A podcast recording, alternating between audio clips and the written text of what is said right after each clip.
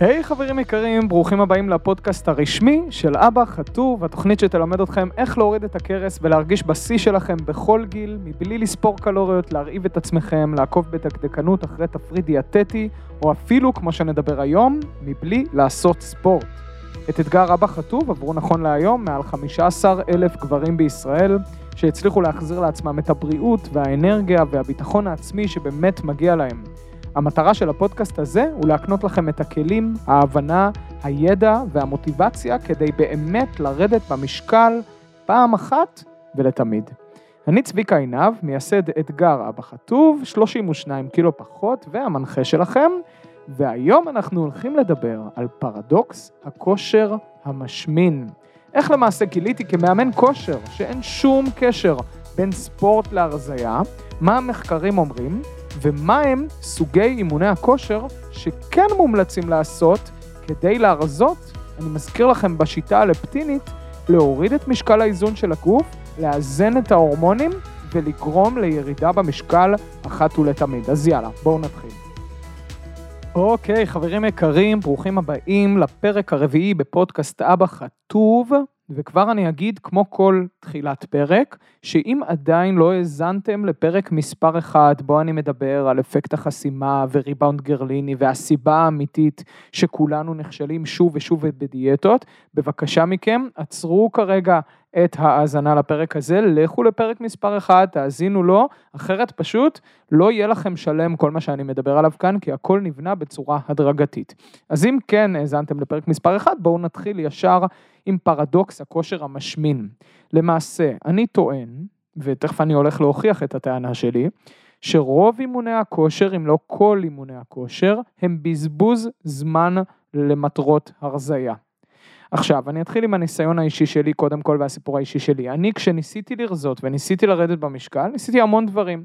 ניסיתי לספור קלוריות, ניסיתי ללכת ולשבת בקבוצות הרזייה, ושכל שבוע ישקלו אותי ואני אגיד מה אכלתי, וירדתי 200 גרם, וירדתי 700 גרם, ועליתי קילו, וירדתי קילו, זה לא עבד לי.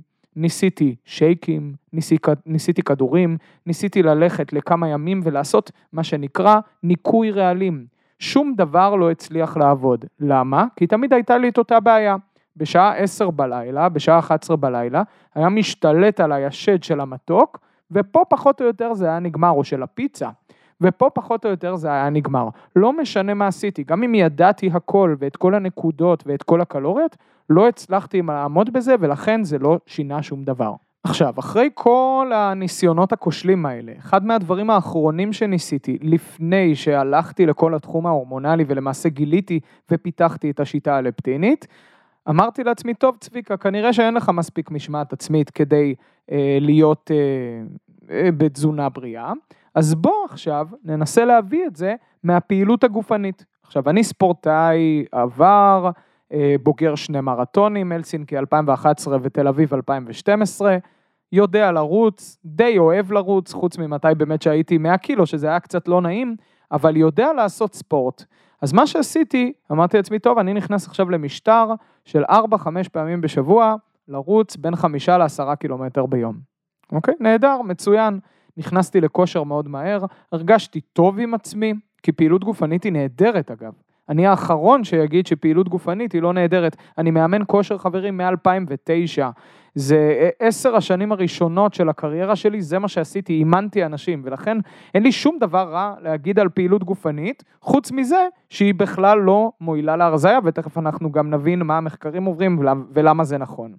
אז אמרתי לעצמי, יאללה, צביקה, בוא תביא את זה מה, מה, במקום מהתזונה, מהפעילות הגופנית, התחלתי להתאמן, ובשלושה חודשים עליתי בערך משהו כמו חמישה קילוגרם נוספים. זה היה הנקודת שבירה שלי, כי הייתי 96, עשיתי אה, שלושה חודשים של אימוני כושר, עליתי ל-101 קילו, כי לא הצלחתי לעמוד בזה, הייתי רעב, הייתי חוזר חזרה מאימון של 8-10 קילומטר, והייתי מגיע למצב שאני יכול לאכול חצי מקרר, אני פשוט בור ללא תחתית, וכמה שהייתי בור ללא תחתית לפני האסטרטגיה הזו, אחרי האסטרטגיה הזו מבחינתי זה היה פשוט הקש ששבר את גב הגמל, אני עליתי מעל המאה קילו, שלוש ספרות, וזה השלב שבו אמרתי, לא מעניין אותי כלום, אני פותר את הבעיה הזו ואני מתייחס לזה בצורה הכי רצינית שיש, ואז כל הסיפור של אבא חטוב והשיטה הלפטינית ותהליך ההרזייה שלי התגלגל. עכשיו, לא מספיק שראיתי את זה על עצמי, גם ראיתי את זה על המתאמנים שלי. לפני הקורונה היו לנו קבוצות ריצה לנשים מתחילות בעיקר, גם לגברים.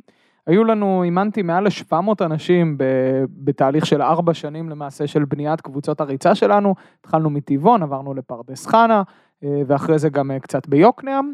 ואני יכול להגיד לכם שכל המתאמנים שלי רצו, או 90% מהם רצו להוריד במשקל, וחשבו שאם אני אגיע ואני אתחיל לרוץ, אז אני אתחיל לרדת במשקל. ואני יכול להגיד לכם שהייתה מין איזה אכזבה קולקטיבית מסוימת של רוב המתאמנות ורוב המתאמנים, כשהם גילו שאני רץ, אבל אני לא מרזה. איך זה יכול להיות שאני הכנסתי שלושה אימונים בשבוע, אני הרבה יותר פעיל, אבל אני בכלל לא מרזה. ובאיזשהו שלב אני זוכר שהייתי שה... חייב להרגיע אותן, הייתי חייב להגיד, תקשיבו, אתן לא הולכות לרזות בחודש, חודשיים הראשונים לפחות, אוקיי? כי זה היה כל כך זניח. ההוצאה הקלורית, תכף אנחנו נבין את זה מבחינת המספרים, אבל זה היה כל כך זניח לעומת הדבר המרכזי שלמעשה גורם לנו להרזות או להשמין, שהוא האיזון ההורמונלי שלנו ו-the body set weight, משקל האיזון של הגוף, אותו תרמוסטט פנימי שהגוף שלנו דרכו מחליט מהו המשקל האידיאלי שלנו.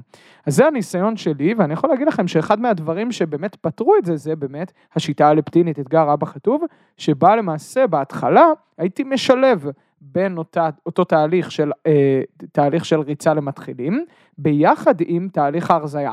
ואז זה נתן את התוצאות המנצחות, למעשה משם התחיל האתגר הבא חטוב, עשיתי פיילוט עם אותם מתאמנים גברים של תהליך ההרזייה, של אתגר הבא חטוב, שהיה ממש בקטנה באותה תקופה, והם פשוט קיבלו תוצאות מדהימות.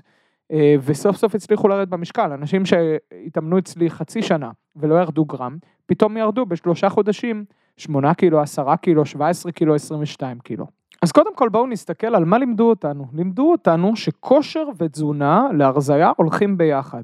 אוקיי? זה 50-50.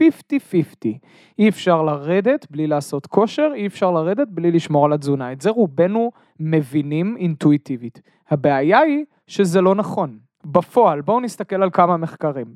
קודם כל, כמות הכושר הגופני והמודעות לכושר גופני עלתה בחמישים שנה האחרונות בצורה מטאורית, וכך גם, כמובן, מגפת ההשמנה, הסכרת סוג 2, כל הדברים שאנחנו מנסים להימנע מהם.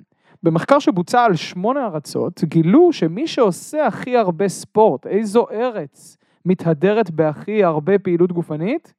אמריקה, ארצות הברית, הם מגפת ההשמנה. ומי עושה הכי פחות ספורט? האיטלקים וההולנדים. שחווים כשליש מהשמנה בארצות הברית פלוס מינוס. בואו ניקח עוד דבר. מחקרים הראו שלפעילות גופנית יש השפעה זניחה על הרזייה. לקחו אנשים שביצעו אימונים אירובים שש פעמים בשבוע במשך שנה. כמה אתם חושבים שהם ירדו? וכמובן לא נתנו להם שום ידע לגבי תהליך האיזון הלפטיני או כל דבר אחר. כמה הם ירדו? גברים, אני מזכיר לכם, שישה אימונים בשבוע למשך שנה, אימונים אירובים, קילו ו-800 גרם בשנה גברים ירדו, נשים ירדו קילו נקודה ארבע. אוקיי, אתם יכולים להבין, זה כל כך זניח. אגב, עוד משהו, אחד המחקרים הגדולים שנעשו בתחום התזונה, בחן 39 אלף נשים לאורך עשר שנים. חלקן התאמנו 4, 5, 6 פעמים בשבוע, וחלקן לא התאמנו בכלל. שום שינוי לא אובחן במשקל שלהם, גם לא במשקל הכולל וגם לא באחוזי שומן אגב, מי שאומר לעצמו אוקיי, הם לא ירדו, אבל השריר הפך לשומן. לא נכון, זה לא נכון, שום שינוי לא היה שם. בנוסף לזה, היו מחקרים שהראו, מחקר דני ספציפית, שלקח אנשים לא פעילים ואימנו אותם במשך כמה חודשים כדי לרוץ מרתון מלא של 42.2 קילומטרים. פעילות שאנחנו יכולים לשרוף בה בין 2,000 ל-3,500 קלוריות, חברים, כביכול זה חצי קילו רק במרתון. ומה קרה בכל החודשים האלה של האימונים? גברים ירדו 2.3 קילוגרם, ונשים לא ירדו בכלל. היו כאלה, כמובן זה ממוצע, היו כאלה שירדו קצת, היו כאלה שעלו קצת. מוזר מאוד. אז בואו אני אשאל אתכם שאלה. מהו האינטרס להגיד שפעילות גופנית היא שווה לתזונה מבחינת ההרזייה? של מי האינטרס הזה? שאנחנו נעשה הרבה פעילות גופנית או להסיט את השיח מתזונה לפעילות גופנית. של חברות המזון, חברים יקרים, חברות המזון יכולות לבוא ולהגיד לכם, כן, שתה את הקולה הזו, היא שוות ערך לרבע שעה או עשרים דקות של ריצה, וסגרת את הפינה, או אה, ספינינג, וסגרת את הפינה. אז אתה גם יכול לשתות את הקולה, או אתה גם יכול לאכול את הצ'יפס, או אתה גם יכול לאכול את הדונאט, ואתה עדיין תפצה על זה עם פעילות גופנית. אז התשובה היא חד משמעית לא חברים, ואני נתתי לכם רק טעימה קטנה מתוך עשרות מחקרים שאני בדקתי אותם לקראת הפודקאסט הזה, לקראת הפרק הזה, אז בטח עכשיו אתם שואלים את עצמכם, טוב צביקה, סבבה, ספורט לא מרזה, אבל הבעיה שלנו זה שאנחנו כל היום יושבים, ואנחנו כל היום או יושבים באוטו, או יושבים במשרד, או יושבים על הספה בבית, ואנחנו לא עושים את הפעילות הגופנית שאנשים היו עושים פעם. אז התשובה היא, גם זה חברים, לא כל כך נכון.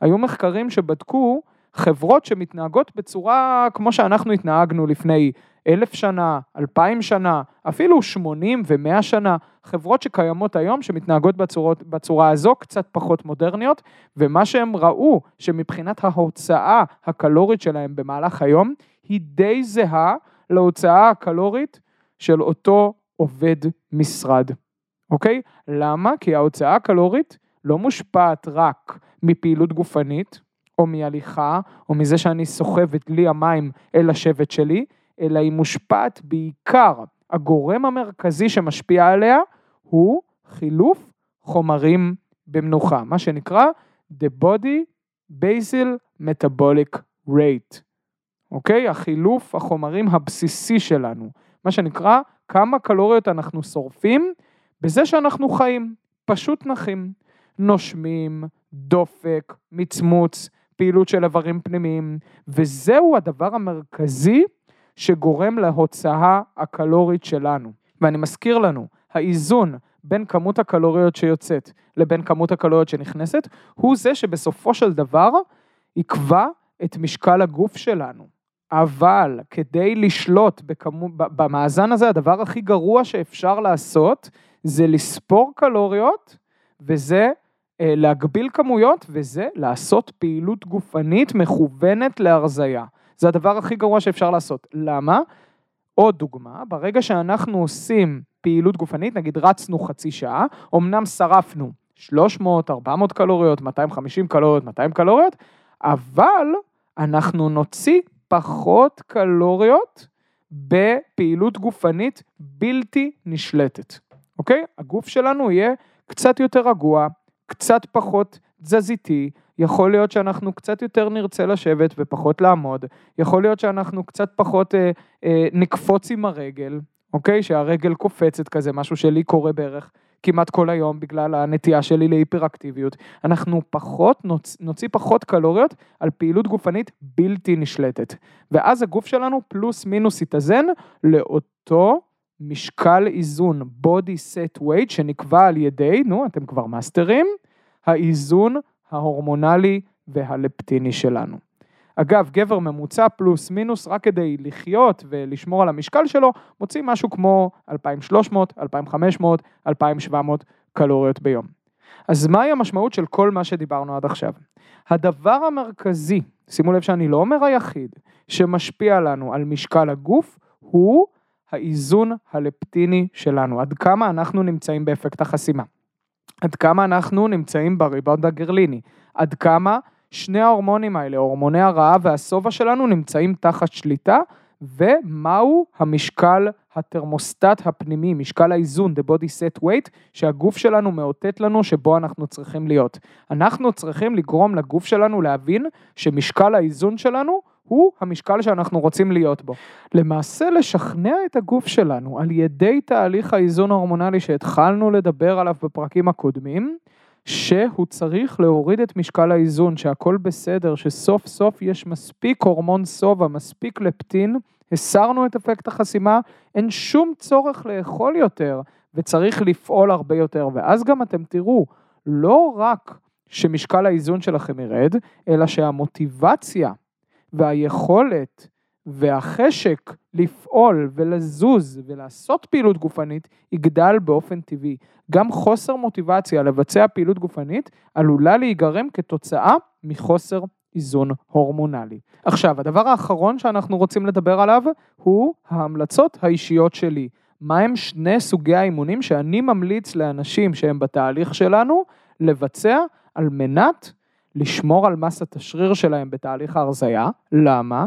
כי אנחנו רוצים להגן על אותו חילוף חומרים בסיסי, basal metabolic rate. ובנוסף לזה אנחנו גם לא רוצים ליצור מצב שבו אנחנו מאבדים מסת שריר ולמעשה נראים פחות טוב ממה שהיינו רוצים להיראות במשקל היעד שלנו. ככל שאנחנו נצליח לשמר יותר את מצת השריר וגם לגברים וגם לנשים, כך הגוף שלנו ייראה הרבה יותר חטוב. ולכן ההמלצה הראשונה שלי והכי חשובה למי שכן רוצה לעשות ספורט, כמובן שזה לא חובה, הוא אימוני כוח, אימוני משקולות, זה יכול להיות אימוני משקל גוף, TRX, אה, גומיות, אה, משקולות, מה שאתם רוצים, כדי לשמור על ה basal metabolic rate, כדי לגרום לגוף שלנו לא להוריד או להוריד בצורה מינימלית ככל הניתן את חילוף החומרים הבסיסי ואת מסת השריר שלו, גם מבחינה של עלייה מחודשת וגם מבחינת האסתטיקה. בנוסף לזה, עוד המלצה שלי, אלו הליכות, הליכות ארוכות, הליכות רגועות, של 2, 3, 4, 5, 10 קילומטר, כמה שאתם מסוגלים לבצע בצורה טובה. הקצב לא חשוב חברים, כי בסופו של דבר המטרה של ההליכות האלה היא כן להגדיל את ההוצאה הקלורית שלנו, אז אנחנו נגדיל אותה ב... ויש נוסחה מאוד מאוד פשוטה, אם אני שוקל 100 קילו ואני מבצע הליכה של 5 קילומטר, אז אני אשרוף פלוס מינוס כ-500 קלוריות. לא משנה באיזה קצב, משנה באיזה קצב בשביל תהליך שנקרא afterburn. שריפה של אה, קלוריות לאחר הפעילות, אבל אותי פחות מעניין האפטרבן. למה? כי אני רוצה לוודא שהורמון הגרלין, הורמון הרעב שלי, נשאר רגוע. ובגלל זה אני רוצה לבצע פעילות גופנית שהיא לא אינטנסיבית. אז כן, אני עדיין שורף את ה... 300, 400, 500, 700 קלוריות שלי בפעילות, אני עדיין מגדיל את ההוצאה הקלורית שלי, אבל אני לא מאיר את השד הגרליני, את אותו הורמון רעב שגורם לנו בסופו של דבר לריבאונד גרליני ולאפקט החסימה. ולכן, אחרי הליכה של 4-5 קילומטר, אני לא אחזור הביתה ואפרק את כל המקרר. ולכן, הליכות ואימוני כוח, אלו האימונים שאני ממליץ לתהליך ההרזייה בשיטה הלפטינית. עכשיו, האם זה חובה? התשובה היא חד משמעית לא. החובה היחידה להרזייה היא לבצע את תהליך האיזון ההורמונלי, להסיר את אפקט החסימה ולהזיז את משקל האיזון למשקל תקין ולשמור על זה כל החיים, אנחנו כמובן נדבר על זה בהרחבה בפרקים הבאים. אז זהו חברים יקרים, אנחנו סיימנו את פרק מספר 4 בפודקאסט אבא חטוב, בפרק הבא אנחנו הולכים לדבר על סוד מאוד מאוד מרכזי שנקרא דחיסות קלורית, צפיפות קלורית, איך אנחנו יכולים לאכול כמויות גדולות ובכיף, וכמובן תוך כדי שאנחנו מאזנים את ההורמונים שלנו ויורדים במשקל. והדבר האחרון שאני מבקש מכם לעשות, כמו כל פעם, זה למצוא מישהו אחד שחייב לשמוע את זה, שכל כך מתאמץ בפעילות גופנית לצורך הרזייה, פעילות גופנית היא נהדרת, אבל היא לא יעילה לצורך הרזייה, כמו תהליך של איזון הורמונלי. ולשלוח לו את הפרק הזה בפודקאסט, כי הוא פשוט חייב לשמוע את זה ולהבין שיש דרך אחרת להוריד את הכרס, לרדת במשקל, בלי לספור קלוריות, בלי לעשות ספורט לצורכי הרזייה. אם אתה אוהב לעשות, ללכת לשחק כדורגל פעמיים בשבוע עם החברים, be my guest, אבל אל תעשה את זה לצורך הרזייה. וכמובן, איך לשמור על זה for life. זהו חברים, שיהיה לכם אחלה שבוע, נתראה בפרק הבא, ביי ביי.